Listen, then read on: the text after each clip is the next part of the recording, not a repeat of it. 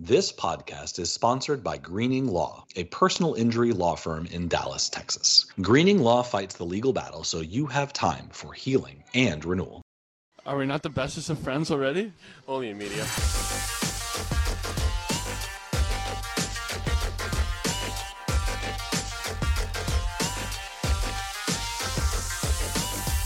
Hello, everyone, and welcome to a podcast that, frankly, is going to have the most offensive and hottest take that I think I've ever heard. I, I apologize in advance uh, on behalf of of my uh, my panelist, and my goodness, buckle up because we're going to do a little bit of stargazing, and oh man, there there are no heroes. Uh, joined by by Tyler and Mark. How's it going, guys? Going great. K T told me I have a drink, and so I'm taking her up on it. I'm gonna need one. If this, the, uh, be, this can be this can be a fun podcast. It's just the the insert your you know popcorn eating gif here. We're gonna get to it. We're going to talk about what has been uh, a very up and down. Um, uh, let's just call it a second round of extremes so far out of the Dallas, Dallas Stars after you know last night's big win, drawing level with the series two games to two, heading into a pretty important game on Thursday in Dallas. There's just a ton going on. They've got the timely contributions from depth players, reemergence from, you know, big time names, injuries galore. Where, where do you where do you guys want to start? Oh, let's start with Yoel Kiviranta tripling his assist total for the regular season already in the playoffs. There you go. Now, that was uh, part of the reason he was back in, of course, getting to our first injury is Ty Dellandrea is out with illness. Now, I'm not going to lie. I've been part of the low-key, let's get Kiviranta back into the lineup crew for a little while. I think he adds an element. Is is this proving that, Mark, or is this just kind of depth pieces coming in and out as they're wont to do? I think it's just depth piece and random bounces of the puck. So you're not a, a Kiviranta truther? Oh, no, I, I, I am. I, I like his game. I think he brings something to it. But I, I think the fourth line and uh, and everything that's gone with it has kind of stunk up the building so far this series. And so any anything good that we get out of him is found money. Now, um, you know, Tyler, going ahead and bringing you in early. So do you do you concur? Do you think there's more to it? If if Dellandrea is healthy, does he draw back in? What What's your take on the kind of bottom stretches of the Stars lineup right now?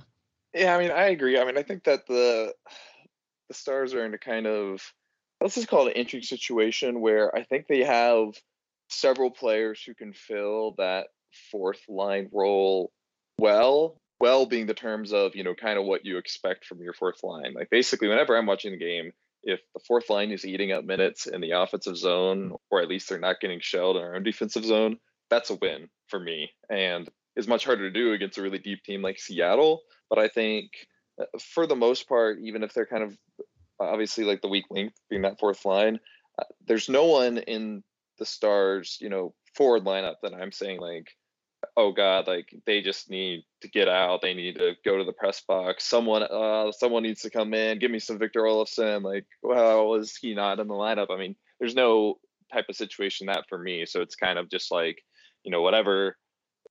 It's just for the most part, it's like, all right, cool. That, that's fourth line. That's our bottom lineup. And, you know, let's move on. Yeah, I think that's a fair, I think that's a fair way to put it. I, you know, I'm, I don't know. It's hard. It's, it's easy to get angry at that group because to your point, Tyler, they don't tend to contribute much in the way of offense. And when your, your success criteria is not getting shelled and you, you get shelled a little bit, that can skew things very rapidly. So it's it's hard to it's not it's not going to turn the series, but I, I thought at least in, in game four it was a good move. It, it, that that unit had a little bit more pep. It was a pretty good performance, and I, I want to start there and just we just dive, dove right into it.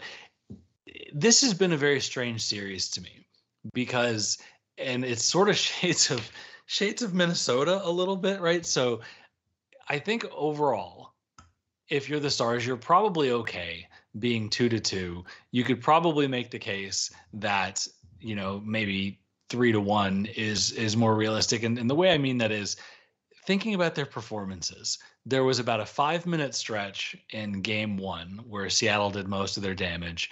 And then there was the aftermath of Miro Heiskanen getting hit in the face with a puck that sort of triggered things exploding in game three. But in particular, you know, large stretches of game two, large stretches of game four, there have been a lot of this series where Dallas has been in pretty comfortable control. Am I insane? I think that you are somewhat insane. Um, okay. I, I, I think that Seattle has been able to cause a lot of havoc, and uh, and when they've broken through, they've broken through big, um, and they've been able to do it against our our best defender.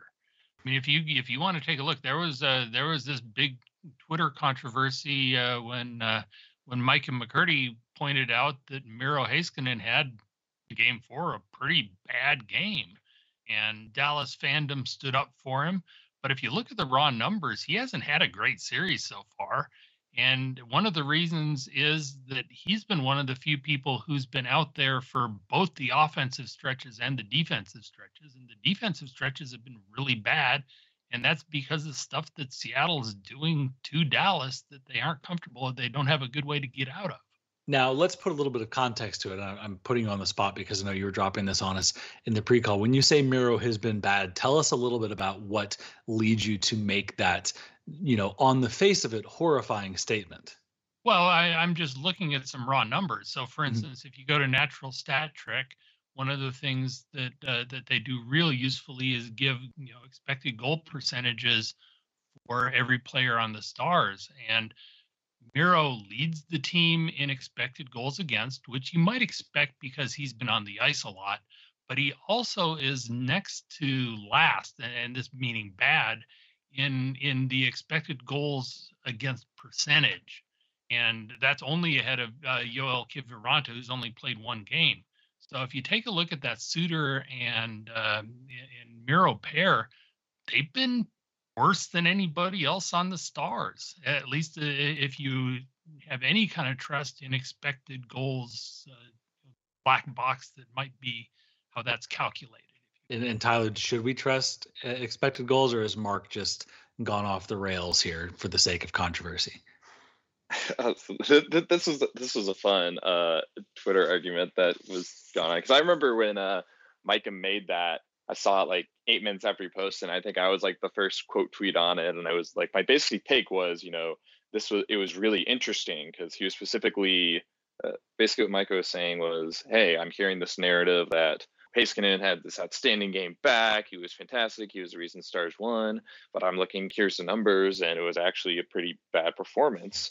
And, you know, my take was essentially right off the bat, it's like, well, you know, this is pretty interesting. Just the fact that, you know, when we talk about eye test versus analytics, typically we're talking about like, you know, fourth line depth guys, you know, third pairing defensemen, you like the type that like gritty players that coaches love. You don't really see this discussion much with like like elite players. And Saad Youssef uh, had also put out a great uh, piece on The Athletic about the game where he broke down a lot of the film of specific plays that isolated basically these great plays that Miro did in his first game back. And so you had, on one hand, this film backup, and on one hand, you had these raw numbers. And my observation was basically, you know, hey, this is just a nice discourse. It's interesting to back and forth, and it kind of paints things in a different light. Uh, and then I kind of figured it would probably maybe that's kind of where I left it. And then checking later, and it suddenly blew up. Uh, the Dallas Stars uh, Twitter admin Uh, ended up clapping back at Micah, and then was later most likely forced to delete his tweet by his bosses. Uh, so this whole always, thing... Always a fun time. Th- so this whole thing like kind of blew up like crazy. To answer your question, I don't think it's it's unwarranted. I, I think there's definitely cases where Miro has uh, not looked as sharp or as dominant as he's had, not just in this game, in this whole series. And I think that speaks a lot to the fact that, um, especially when you're looking at these statistics, and we're talking about expected goals for and against, what Seattle's done very well this series, and you could view this as like a as it's a, either a good thing or it's a very good thing, depending on how you uh, uh, how your optimism you frame things. But they've done very good at scoring in bursts. Uh, you saw that in game one where they got three goals in fifty-two seconds. You saw that in game three when they scored um, the four goals in just five minutes. You saw that even almost to an extent with, uh, or it was kind of maybe looking like it might get that way in the third period of last night's game where they kind of completely flipped the script and started dominating Dallas and putting all these shots on net and end up, you know, scoring two goals out of it. They're very good at kind of flipping that switch and getting results really quick. I mean, they they were one of the top, they were the top team, I think, as far as like even strength scoring, like for the regular season, like they were just like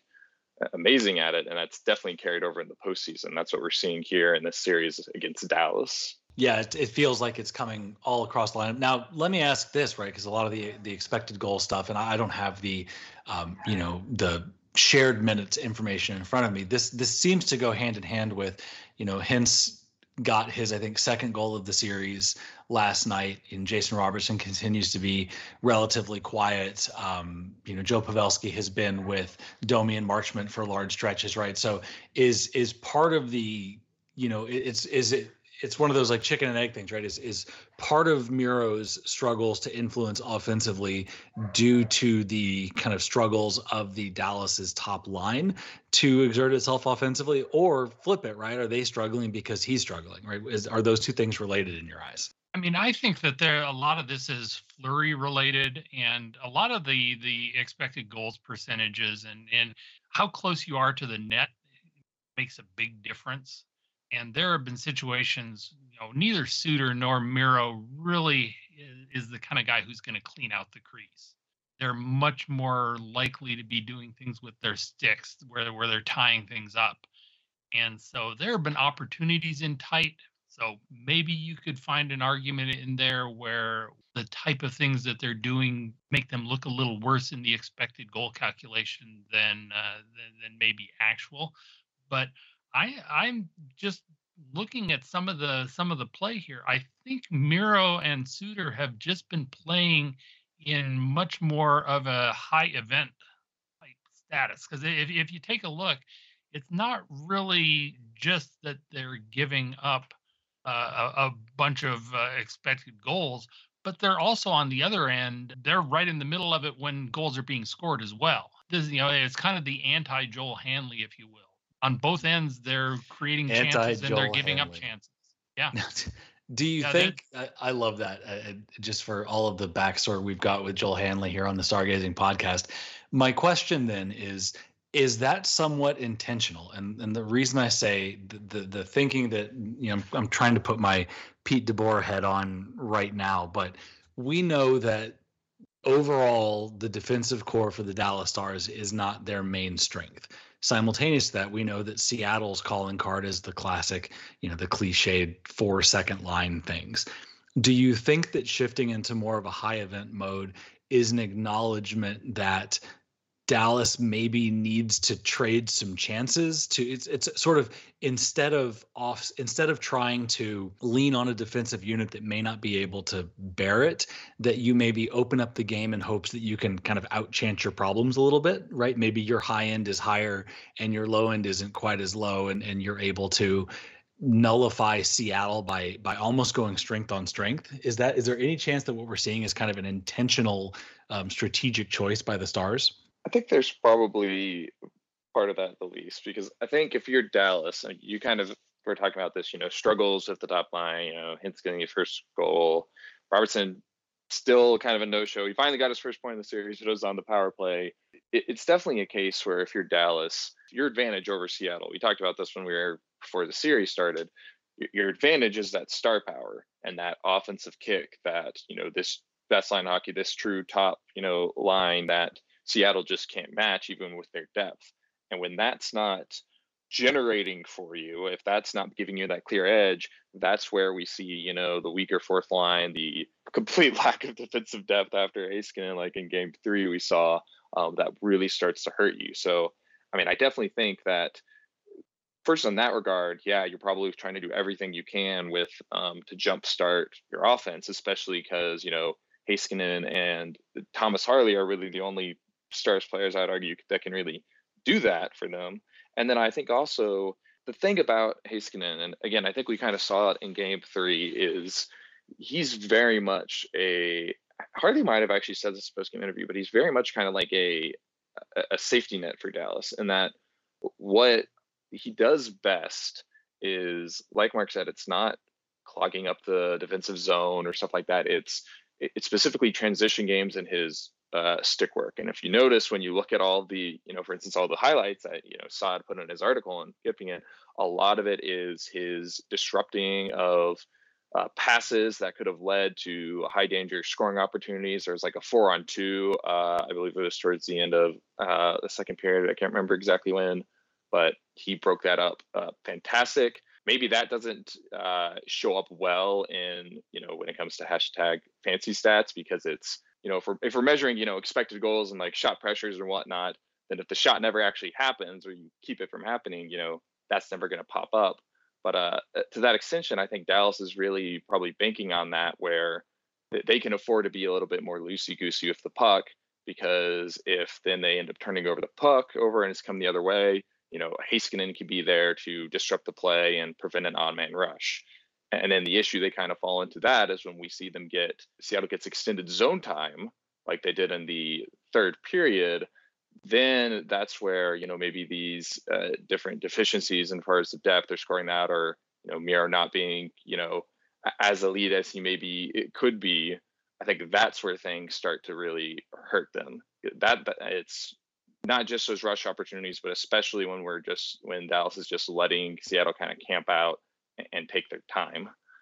And it was interesting talking about Saad's, Saad's article, and what you're saying is a lot of those highlights were frantic plays where it wasn't necessary. It was, there was, uh, you know, the play from behind the net in particular stands up, but some of it was, you know, Miro averting disaster and talking about his size. And I can see how that might, you know, you, you don't want him necessarily having to be a firefighter all the time. You'd like for there to be some, you know, calm and, and steady control. And so, Mark, let me bring you back in as we talk about this. What do you think the big difference was? Because I'm, I'm thinking back to game two, when it felt like we were all just kind of nodding, all right, this is the Stars team we were expecting, and they really just controlled the game from start to finish. Like, what is what is the difference from, you know, game two and, and some of these stretches and some of these struggles we're talking about? I think I think Seattle's putting a lot of pressure on the Stars, and uh, you know, in, a, in an entirely different way uh, to what Minnesota did. But both of them were pressure. I, I think what it boils down to here after after three games really is you start taking a look at these fancy stats, and then you compare it to what's actually going on. And if you start taking a look at the actual goal, Miro's been on the ice for four five-on-five even-strength goals. Uh, only been there for two. Uh, he's been there for two goals for and, and four goals against. Um, and, and that's a pretty good number, uh, at least as far as keeping things down compared to the other defenders out there. One thing I would say is that Miro's taking the hard the hard times on the ice, and that's probably opening up the game for Thomas Harley. And Harley's the the darling out here, both in, in what's happened actually when he's on the ice and the expected goals model. He's he's been on the ice for seven even strength goals. His uh, his expected goal percentage is up, you know, two thirds, if you will. He's shined, and Miro's numbers, yeah, yeah, you can quibble about it one way or another, but he's eating a lot of hard minutes. He's making plays that are averting disaster, and he's doing the kind of things that we expect him to do. Maybe this is a tough matchup. Maybe it's a small sample size, but I, I'm not going to say anything really bad about what he's contributing to this team, because without him, we saw what happened. I think a uh, an interesting point that I kind of pose, uh, this time I'm going to be asking the question, Wes. Uh, for, uh, for how you. dare you? Uh, so one of the things we saw against Minnesota, one of the key matchups was, you know, that Miro Heiskanen going up against Kirill Kaprizov. You know, Minnesota had this definitive top line and superstar players, and it was basically a, okay, Heiskanen, is your job basically is to keep Kaprizov from scoring, to keep these top players, these prolific goal scorers from scoring. That's your job. Do what you do. And something that he's fantastic at. We see it when he matches up against players like Connor McDavid. I mean, he does a really good job at those. Do you think that the fact that Seattle is such a deep team, and there's not, you kind of feel like because they're so deep and the Stars' depth after Heiskanen is not really kind of non-existent, you think there's a anything there, and Heiskanen being told to basically do too much and have to too many people or two different matchups to worry about? Because I mean, after coming back from injury, he, he logged thirty-one minutes in a regulation in a regulation game. Like, that's just insane for any skater, let alone someone of his stature. I mean, Is there any kind of truth to that, or is that just uh, kind of just blowing smoke a bit? Well, I think there's a lot to that, because if you're talking about the McDavids of the world, he's out there in a one-on-one battle, and no matter who's around on that line, he's going to have that primary assignment. And so here with uh, with, with Seattle, he can only have be assigned one guy, and, and that leaves two other guys in the forward group who are still going to be out there and, and, and can score. And so maybe by having the offense spread out as much as Seattle has it spread out, it, it kind of negates some of the excellence that Miro brings to the game. And I can also see, just from a, a pressure standpoint, this is a team that the thing that Seattle seems to do the best is that that kind of maniac forecheck that disrupts everything coming out of the defensive zone. And Dallas is short, you know, they're short on options on how to get the puck out of its own defensive zone with, you know, kind of calm, cool, collected possession. It's really just kind of Miro and, and Harley to some degree that are capable of doing that consistently from the back line. So I could see as well, when we talk about high event, like to some degree, the calculus has to be he's got to try something, because if he tries nothing, they're not going to be able to get the puck out of the zone. And by virtue of trying something, he opens up the possibility for there to be more mistakes. And it it it could be, it seems to me at least, like it's one of those situations where that's just the nature of this particular series. And it's it's a matchup thing. And, you know, what Dallas is going to have to gamble on is that Miro Heiskanen being the player, like it basically that that Miro Heiskanen is going to be able to make more of a positive difference than a negative difference, as someone that is just, he's going to have to be the guy that gets the puck out of the defensive zone and sort of transitions it into the attack. And they know that because he's going to have to be that guy, there's going to be some stuff that comes back the other direction, and Dallas is just going to have to deal with it. And, and, you know, here's, here's another kind of, you know, I want to get your thoughts on whether this is a scary thought as we sit here ten games through the postseason. If I told you that Jake Oettinger had a two point seven one goals against and a nine oh three save percentage, that's not what we expected, right? Yeah, I, I think that's exactly right. Uh, you know, some of that might be garbage time, if you will. Yep. But, uh, but yeah, I, I wouldn't say that we've seen Oettinger have an excellent game yet this series. And, and and maybe to, to take on what you said uh, about the defense, um, if you take a look at Seattle, Vince Dunn is kind of in the same situation that Heiskanen is in, and his numbers, I think, have suffered because of the pressure that's been put on him. But if you took a, take a look at Justin Schultz, who plays third pair, his numbers shine very, very similar, I think, to what, what's happened with, with Thomas Harley, because he's been able to get the easier matchup. I think that's definitely true. I mean, especially when you're talking about, um, you know, we keep going back to the Seattle depth, but I mean, when you have those strong players that are playing in, you know, lesser roles, but then they're matching up against lesser competition, it's, or not a strong competition, that definitely helps play in your favor. And especially, you know, when Dallas is not having a top line, you know, dominating, and they got to try and throw everything out there. And I mean, it kind of disrupts things when you kind of trying to get to a depth on depth battle. And as far as Oettinger is concerned, I, yeah, I think unlike, you know, last series in Minnesota, we're starting with game four, basically Oettinger, after getting shut out, he put out three, you know, consecutive, you know, very strong performances, you know, almost closed the series out with two shut shutouts. Um, and we, we haven't seen that from us. And outside of game I think game three was just, you know, it, it was a very bad game. It was like probably the worst of his N H L career. Um, it statistically was. And if you throw that out, that probably helps the numbers, even if you do like a whole, like throw out the worst game, throw out the best game. But I think there's still the flurry of goals, and there's still the pressure that's being put on. And it's kind of a case where there's a lot of the goals, I think, that are, that are going against Oettinger. They're kind of cases where you say, okay, but can you, you can kind of find excuses like, all right, that's a really hard shot to block. That's a really uh, dangerous tip, though there's only so much the goalie can do. And I think the concern in there lies, you know, that it's the playoffs. I mean, you get the weird bounces, you get the crazy tips. I mean, at the end of the day, a goal is a goal is a goal. And if you're Dallas, you really need two things to happen, or at least one of the two. You either need Oettinger to not just be a great goalie who's getting beat by, you know, high danger shots, but to truly be one of the, put in another performance uh, that we know he's capable of, you know, from Minnesota and Calgary of, oh God, how did that puck not go in? He absolutely robbed it. And that's just how he's playing the entire game.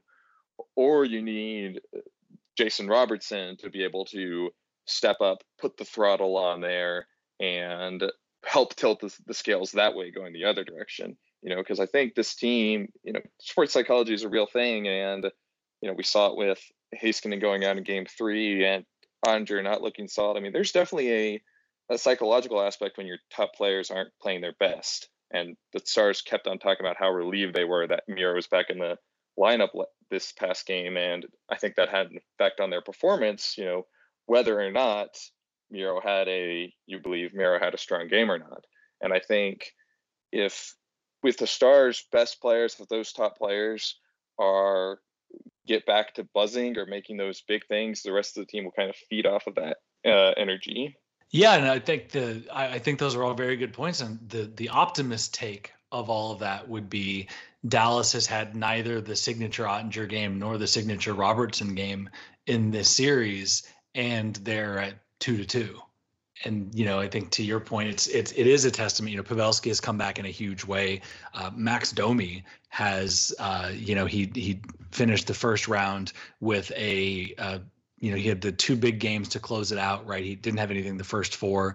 Then he had three points in the last two games against Minnesota, followed it up with he's at um, seven points so far in the the Seattle series, a couple big three uh, three-point performances in games one and four. So they're getting help from elsewhere, which is negating a little bit of what, of what you're talking about. But, Tyler, I do think that has to be um, a consideration. And so far, the the really top-of-the-marquee names haven't really been the storyline in this series. And that's something that, you know, it's, it's, it's a concern for the Stars moving forward, I think. Jack Hahn did a nice Twitter thread about this uh, last night, comparing Robertson's situation to Toronto. And Sean Shapiro's also talked about this on this, on his podcast. It, it's kind of amazing how Dallas is where they are, you know, beating Minnesota in six games now, two and two against the Seattle team that knocked off the champs and is playing very, very good hockey.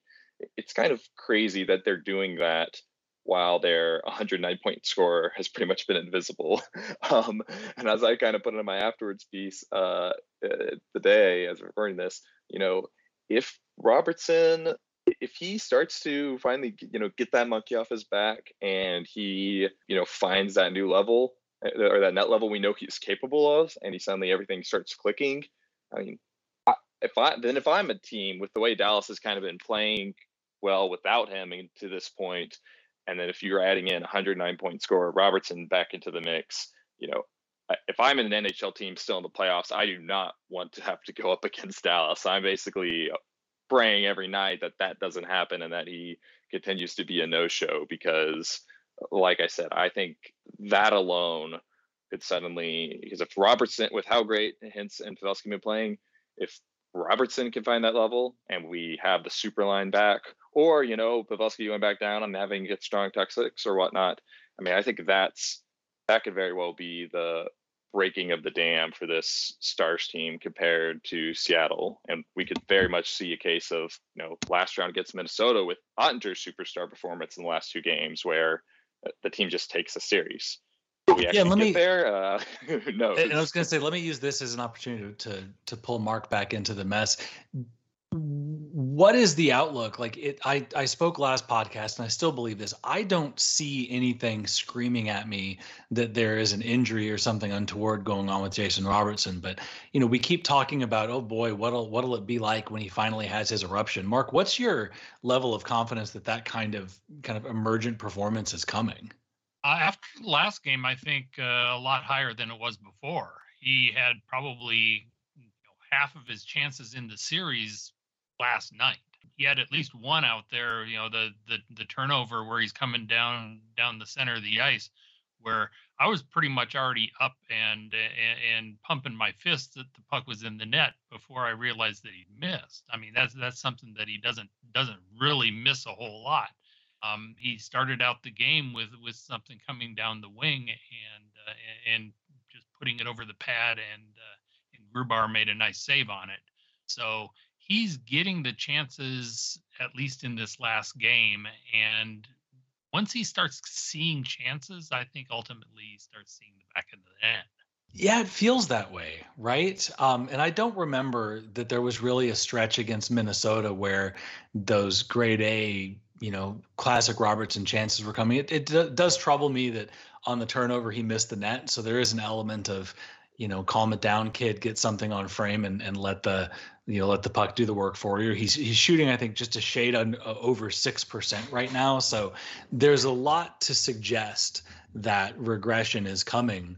Um, for Robertson, it'd be nice if it went ahead and showed up, right? Maybe a little bit more. Uh, yeah, I don't know. It's is this, you know, Tyler, are are you kind of in the same spot? Do you think it's it's it's coming? Do you do you see something that we're not kind of mentioning going on? What's your take on Robertson's situation? It's it's kind of one of those weird cases where, like you said, it, it's hard to look at him and think, oh, there's, you know, people are saying, oh, he must be injured. I, I don't really, because if this is how he's playing, I don't really see it.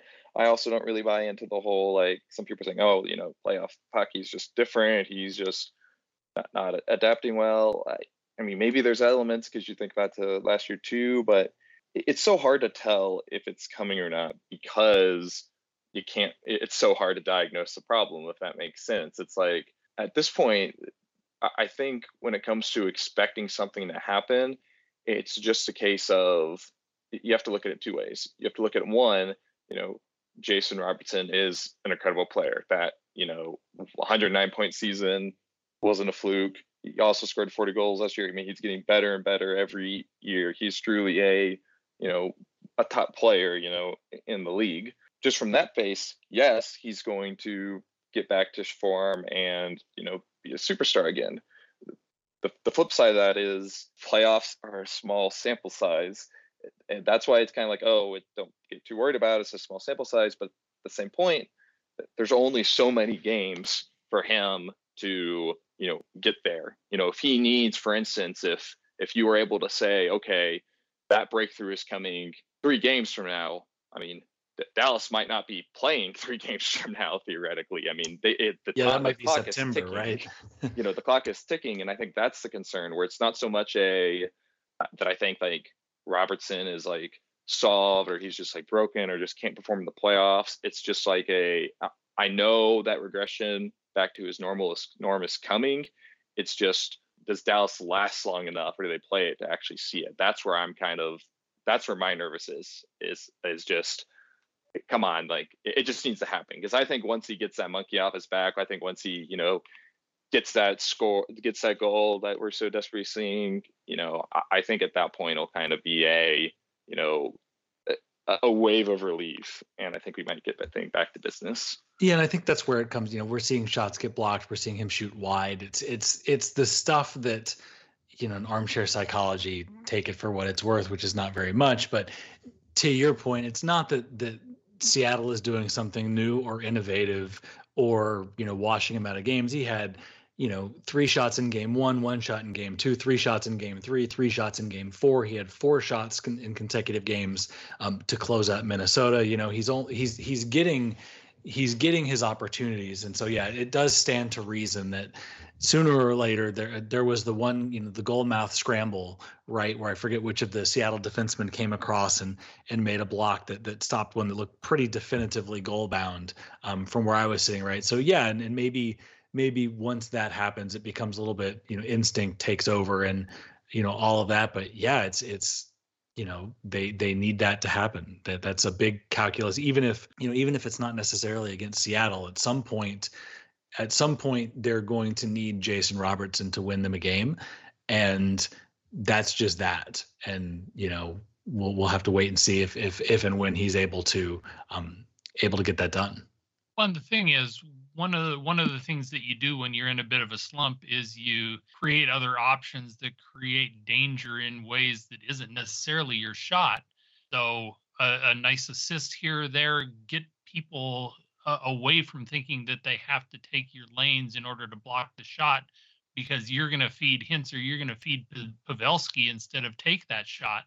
And all of a sudden you put a little doubt into their mind and that opens up that crack that you need come back and, and get the shot. It, it's kind of the opposite of what's been happening with Domi, where Domi spent a lot of the time with the Stars trying to be the complete assist guy, and he's become more effective once he went back and started shooting a higher percentage of those shots as opposed to just being there and trying to distribute the puck.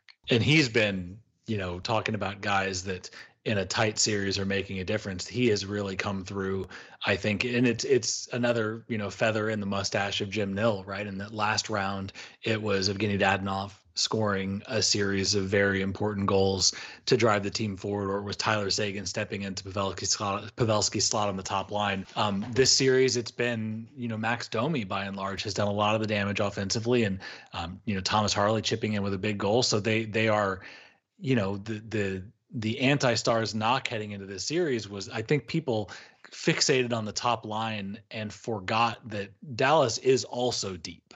And it's not necessarily the same type of depth as you see with a team like Seattle, but it is, you know, it is incorrect and and dismissive to say that the Stars are a one-line team, because I think they're we're now in the middle of the second round of them proving that that that top line isn't the only thing that they've got going for them offensively. Well, and you talk about about you know Jason Robertson not going off. You know, the the underlying narrative for the entire playoffs here, if you talk to the to the analytics community, is how incredibly good Wyatt Johnston has looked, and they're they're in fact shocked that he hasn't put up more points. Oh, he's been he has created classic so eye test guy too. Every time you see yeah. him on the ice, he's do he's puck jacking somebody, and he's you know he's still you know nineteen years old, man. I mean, yeah, that throughout that entire series, it was just like I, my dad, my dad who. Finally, after much debating this uh, year, decided he was going to, he needed a new jersey because Klingberg leaving, and he eventually decided on a Wyatt Johnston jersey because he's been that good as a rookie. Um, the whole series we were talking, just talking uh, against Minnesota, it's like, man, he's due, he's due. Like, he, why isn't he just scoring? He deserves it. And and he, then he finally kind of then broke the dam at the bit, and he has a bit for Seattle. And even then, the scary thing is, even though unlike Robertson, he kind of finally started scoring, it's, like Mark said, it's like, why isn't he scoring more? I mean, that game one, there was, you know, two or three chances at the end of regulation where Wyatt could have been, could have sealed the deal possibly. And then we suddenly are looking, I mean, maybe who knows what happens following that, but we're possibly looking at a three one series Dallas after having completely stolen game one. It's that sort of thing where, you know, he's been fantastic, and there's also at the same time the idea of he could be producing even better. Like, it's still like, man, what happens if he those pucks start going in the net, or he starts converting on that? Then like, oh, holy crap, how does that look like for Dallas? Well, and this has been such a weird series too, because it's been so it's been so high and then so low. And whether that's because coaches are making adjustments or just, just general randomness that's working its way through the series, other than game one, we've had we've had a bunch of blowouts. And so the question I think now is going into game five, Dallas is coming off this great performance, and what does Seattle do to come back from it? And I mean, first of all, you're going to have to deal with the fact that they have their forty goal scorer, scorer back in the lineup. He looked pretty good in, in game four, although uh, you know by the by the time he, he started getting back up into the into the first line, the, the game was somewhat over. But now you have Jared McCann out there, and you potentially have the Dallas Stars without Mason Marchment, who took an elbow to the chin, and Dellandrea, who is ill or was ill, and so may not be back one hundred percent. And so what do the Stars do here with their adjustments to their lineup, knowing that they're going to have to deal with a fully uh, Seattle lost Sprong, and they moved Cartier down to down to his spot. They didn't really lose anything there, and now they have a forty goal scorer back in the lineup. And we will answer that question in just a second. We're going to take a break and check in with the Green Team. Uh, seems only fitting as we're talking um, some injury news. So we'll be back in just a moment. You know, Mark, people get hurt from car accidents, medical malpractice, and other personal injury accidents, but they never call an attorney. They leave thousands of dollars in medical bills and lost wages on the table that could otherwise be covered, and instead, just take the insurance company's word. This is silly when you could just call Robert Greening at Greening Law. Greening and his Green Team are fierce legal competitors for you against the insurance companies. Consultations are free, so you have nothing to lose. and there are no hourly attorney fees either. They only get paid if you recover. Right? These folks definitely need to call Robert Greening and the Green Team. Sure do. So remember, if you've been hurt in an accident, been a victim of medical malpractice, or have been hurt on a business's premises, call the Green Team at Greening Law in Dallas, Texas at nine seven two, nine three four, eight nine zero zero now. They will fight your legal battle so you have time for healing and renewal. Greening Law, Office Dallas, Texas. Yeah, and, and we're back. Um, thank you very much, Green Team, for the sponsorship. As Mark mentioned, there is, you know, Mason Marchment left the game not to return. Uh, obviously got, you know, caught an elbow to the jaw. Something else might be going on. It's playoff time, right? Upper body could mean literally anything. Uh, and then we have as well, Yanni Hakanpaa was a late scratch with a lower body injury. Ty Dellandrea missed with illness. And the, the illness one always terrifies me in the playoffs, because depending on what illness means, right, these are, are groups of, of people that are traveling together, spending tons of time together. And it can be, if it's illnesses of a certain, you know, it could, it could be a stomach bug or the flu or something, you know, there's, there's stuff that can kind of get through and ravage a team in a way that's not necessarily going to take people out of the lineup, but is going to limit effectiveness of those and hurt, you know, hurt endurance, things like that. So certainly keeping an eye on on that situation. And, you know, Marchment as well, he hadn't necessarily been putting up a ton of points, but he gives the Stars something different. And in a series that has been as aggressive and physical and frenetic as the Seattle one has been so far, he's a guy that you feel like is, you know, could be missed if he's out for a prolonged stretch of time. Yeah, although I think just given the general nature of this series where, where nobody has... Uh, Nobody's ultimately uh, trying to run through other guys. There, there's not a whole lot of physicality in this series.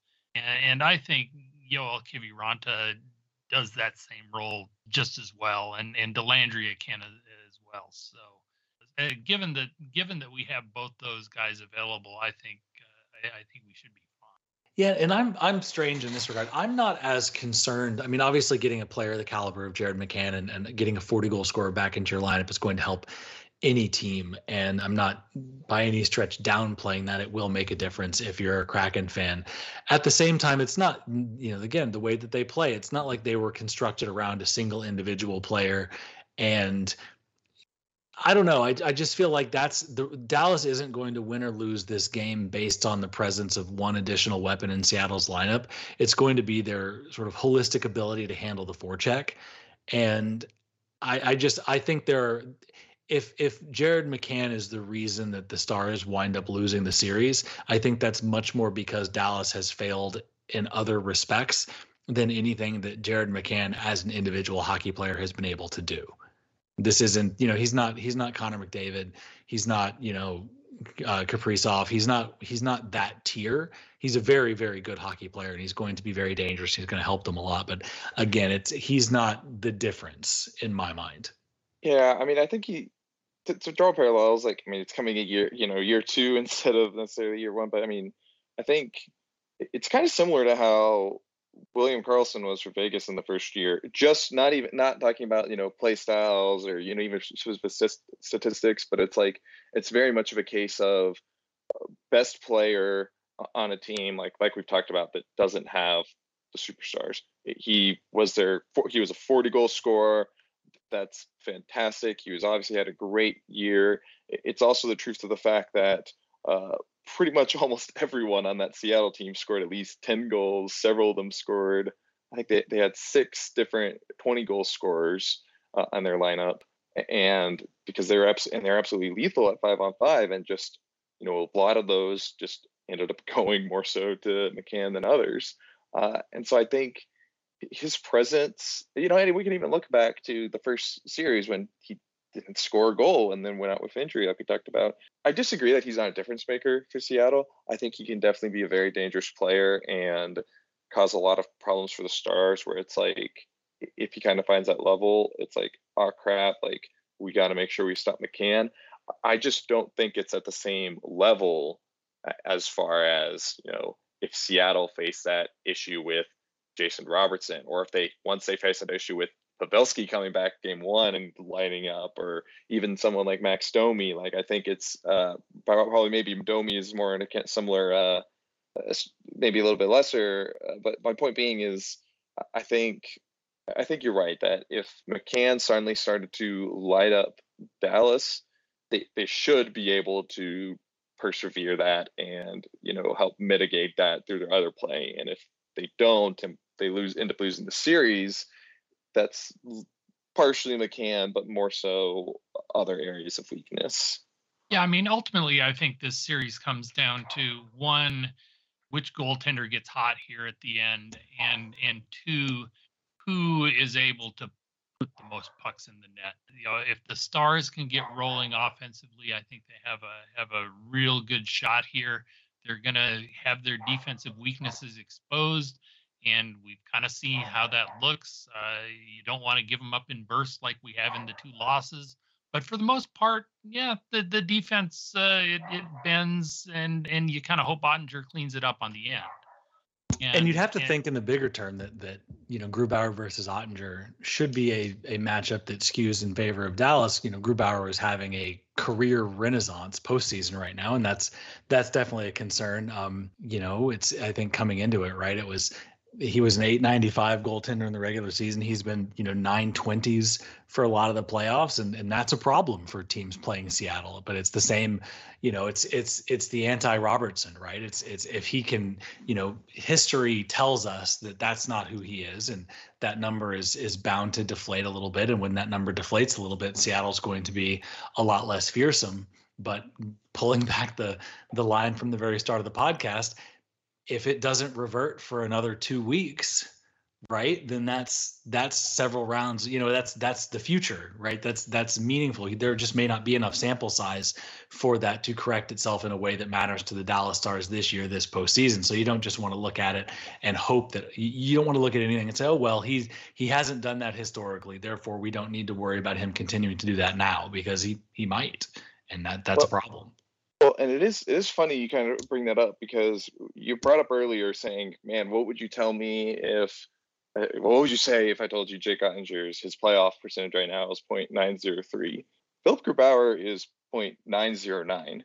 So if we're looking at just the raw numbers, not trying to get into goals saved above expected or whatnot, like if we're just looking at the raw numbers in terms of goals let in, things, again, because of all these score, goals they've been allowing, that Dallas has been scoring now for, uh, for these two games, uh, or, you know, specifically this last one, things have kind of analytically, it, it's kind of very, not analytically, but just statistically, it's kind of deceiving, because we're talking about, you know, Grubauer is having a renaissance, he's having a great playoffs, Oettinger, he's the, you know, the straw that makes the turns the Stars drink, and you kind of look at the statistics, and it's kind of like, what? Like, what are you talking about? Like, these players, like, look at these save percentages. This isn't at all sort of what we would expect from, you know, fantastic goalie performances. And so, and I think that's just kind of a, uh, a side effect of just how high event and how, like, crazy goal scoring these games have been. And really, I mean, the entire second round, I mean, because if you look at it,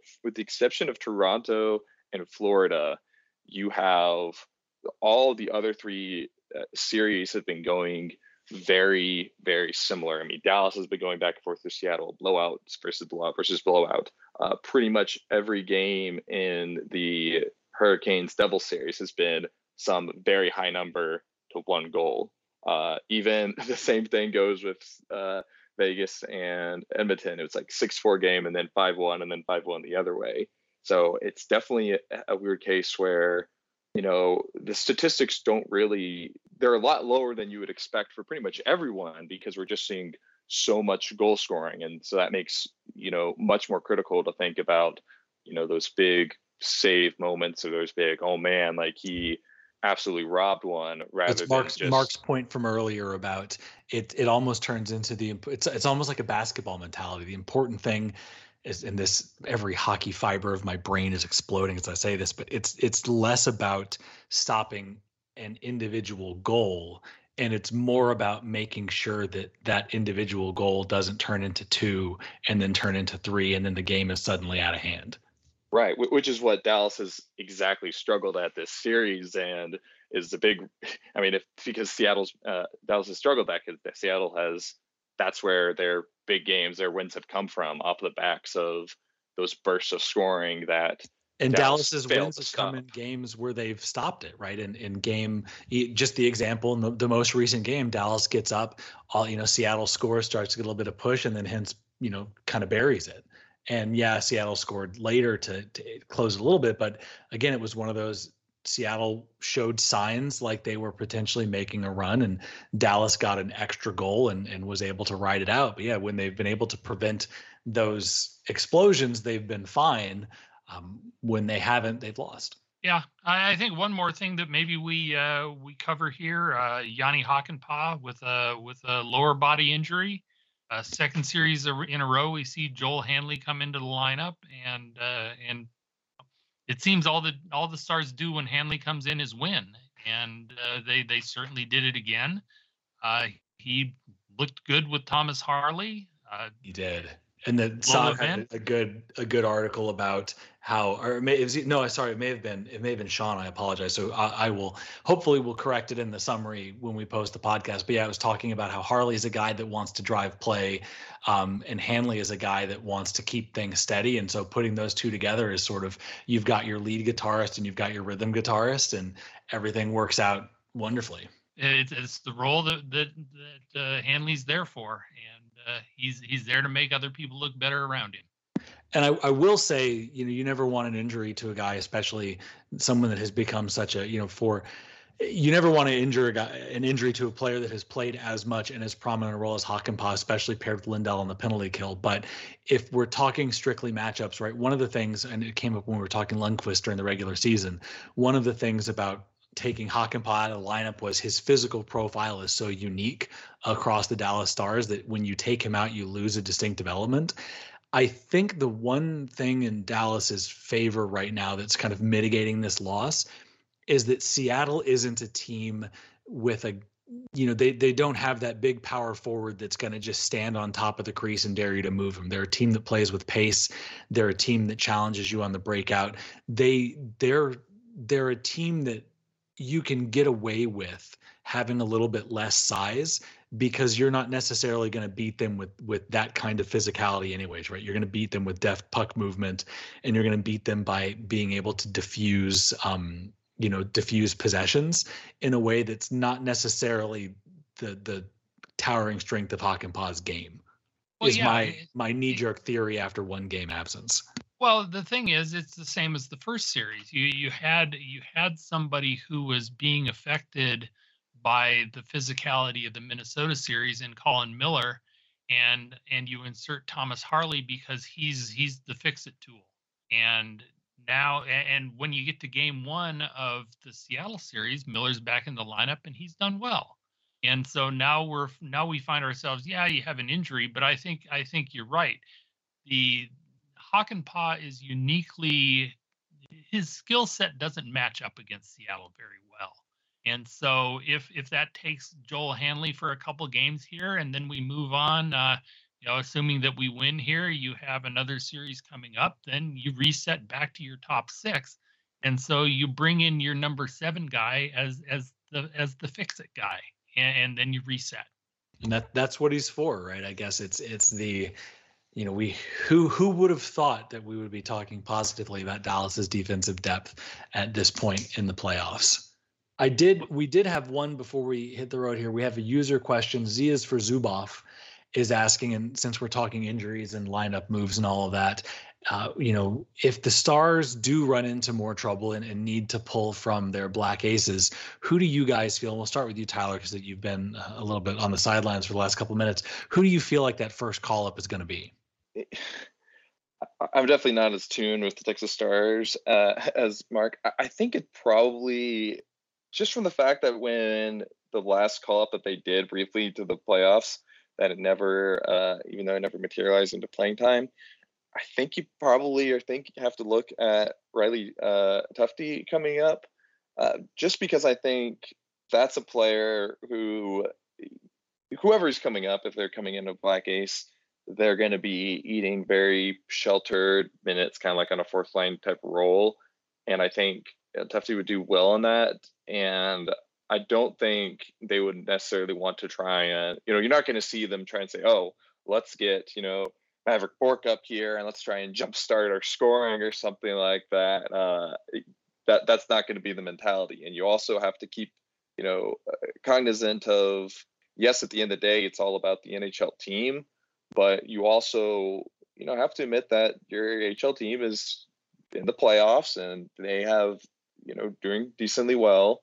And, you know, you don't need to try and necessarily take their quote unquote, you know, one of their best players or whoever. You just kind of have to find the person that you think would fit in best to your lineup. And I would imagine that's probably Tufte. Yeah. And I think as well, you're not going to get for that role. Like you said, it's, it's, heaven forbid it's an important, you know, top six spot, right? You're calling in depth. You're calling in somebody to maybe change a physical profile of a series, inject some energy, something like that. I think you're going to have to go with an option that Dallas has seen before. So it's, it's Tufte, it's Olofsson. It's a guy that, that, you know, it's a guy that we're not going to get. I think we're not going to get Bork because he hasn't played with the Stars yet this season. So I, I don't see why they'd go with an unknown in that situation. You're, you're looking for comfort. Um, you're looking for something you can kind of accurately project. Mark, what do you think? Well, I mean, first off, I think, you know, your number one option if you need a player is, is Freddie Olofsson. He's, he's been with the club. He's mm-hmm. been, uh, he's been there the entire playoffs. I'm going to go way off the board here. If you call somebody up, I think the guy you call up is Riley Damiani. And and I say that for two reasons. I say that, one, because he has that feisty dynamic. He's been up with the club. He has certain skills. He has speed. Um, he's he he can contribute in, in, in ways. And I also say that because he's also expendable with what you have going down in Texas. And, and I think if he comes up, uh, Texas continues to hit on all cylinders. So he's kind of uniquely the guy who, who you might want to bring up. Interesting. That's not that's not the name I would have thought of, but yeah, I, I can see it. It's it's a and it matches my criteria as well. He not necessarily this season, but he has played in the N H L in the past. So from a acclimation standpoint, this is a kid that's not necessarily going to be heading completely into the unknown, right? So I, I think that that makes a ton of sense. Hopefully, and no offense to Olofsson or Damiani or Tufte or anybody else, hopefully we don't have to find out because, um, you know, hopefully this this team is able to keep itself on the ice close to its current configuration. Um, but but I guess we'll have to see. So big game coming up. We'll go ahead and, and finish up with, I, I don't like doing the necessarily the prediction game in the playoffs because, you know, you're courting jinxes and whatnot. So I always like to start with, you know, Mark, what, what do you need to see from Dallas in game five that that's going to kind of make you think that things are going to be okay? I'm looking for shots that pick the upper portion of the net on Grubauer. I think we've, we've found his, uh, his kryptonite, high shots, either over block or over glove. He has a propensity to uh, give up goals there. And if we can get some open looks at it, I think uh, I, I think we'll hit the spots. Love it. Love it. Tyler, what about you? Uh, to kind of re-hit kind of what we've been talking about the podcast, my thing is when Seattle scores, and I mean, they will score. You know, I, I don't, I'm not, with the way the series has been going, I'm not, I'm not even, even if Jake is fantastic, I'm not expecting a shutout. You know, when Seattle scores, how do the Stars look in those several shifts afterwards in those minutes? Because we talked about the two wins that Seattle has came off the backs of quick scoring and quick following up goals. And then for the games they've won have been cases where first Seattle scored, but then they kind of were able to snuff it out or they were to turn around and respond themselves. And so I think if Dallas is able to keep Seattle from basically going on a run and really finding their groove and making them truly work to get a goal here and there throughout the entire game, that makes me feel a lot better about the Stars' uh, prospects. That's why I kind of really like their game four, because even when they were, you know, kind of getting shelled in the third period, they still weren't allowing goals back to back. You know, they let in the one, they stood strong, and it wasn't until the end of the period, towards the end of the period, where they finally let in the other one. Uh, I think that's the important thing that they need to keep up with. Yeah, and I'll, I'll spin from both of you guys. I think it's calm is the word that, that comes to me. And I have there have been long stretches of this series where where Dallas has looked fine and they've looked like they've been able to control play. And you've seen that, that in my opinion, there is a talent edge that favors the Stars. And for long stretches, in particular in game two and for a lot of game four, you've seen them use that talent to overcome some of the energy and aggression that Seattle throws at them. Counterbalance, right? In moments when that calm has fled, things get frantic. It's an odd man rush. Something spectacular happens. They either give up a ton of goals or they give up a really nice chance, things like that. So I think for, for Dallas, you're trying to... You know, you don't want to necessarily, I don't think you have to be scared of trading a chance or two with Seattle because you're probably going to need that to score. But whether it's it's Oettinger, not, I love the way you say about, you know, Tyler, they're not going to, it's not going to be, you know, one to nothing hockey, right? So it's, it's, it's Oettinger not overplaying pucks, chasing perfection.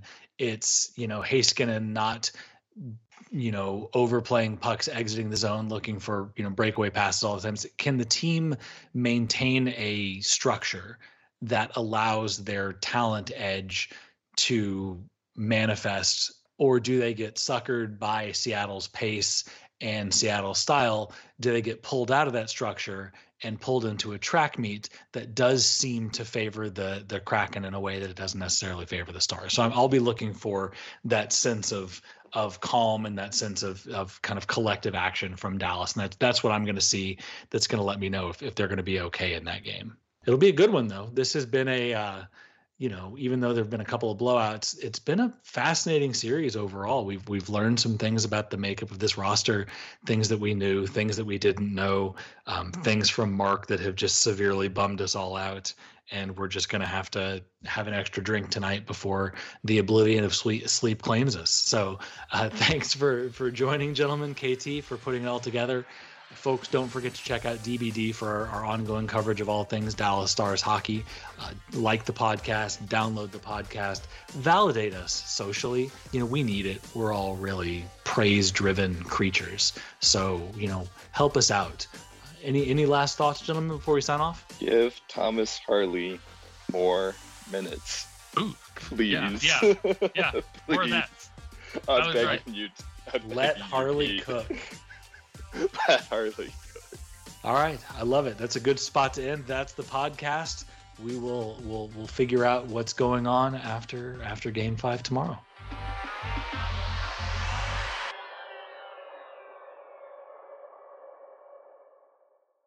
This podcast is sponsored by Greening Law, a personal injury law firm in Dallas, Texas. Greening Law fights the legal battle so you have time for healing and renewal.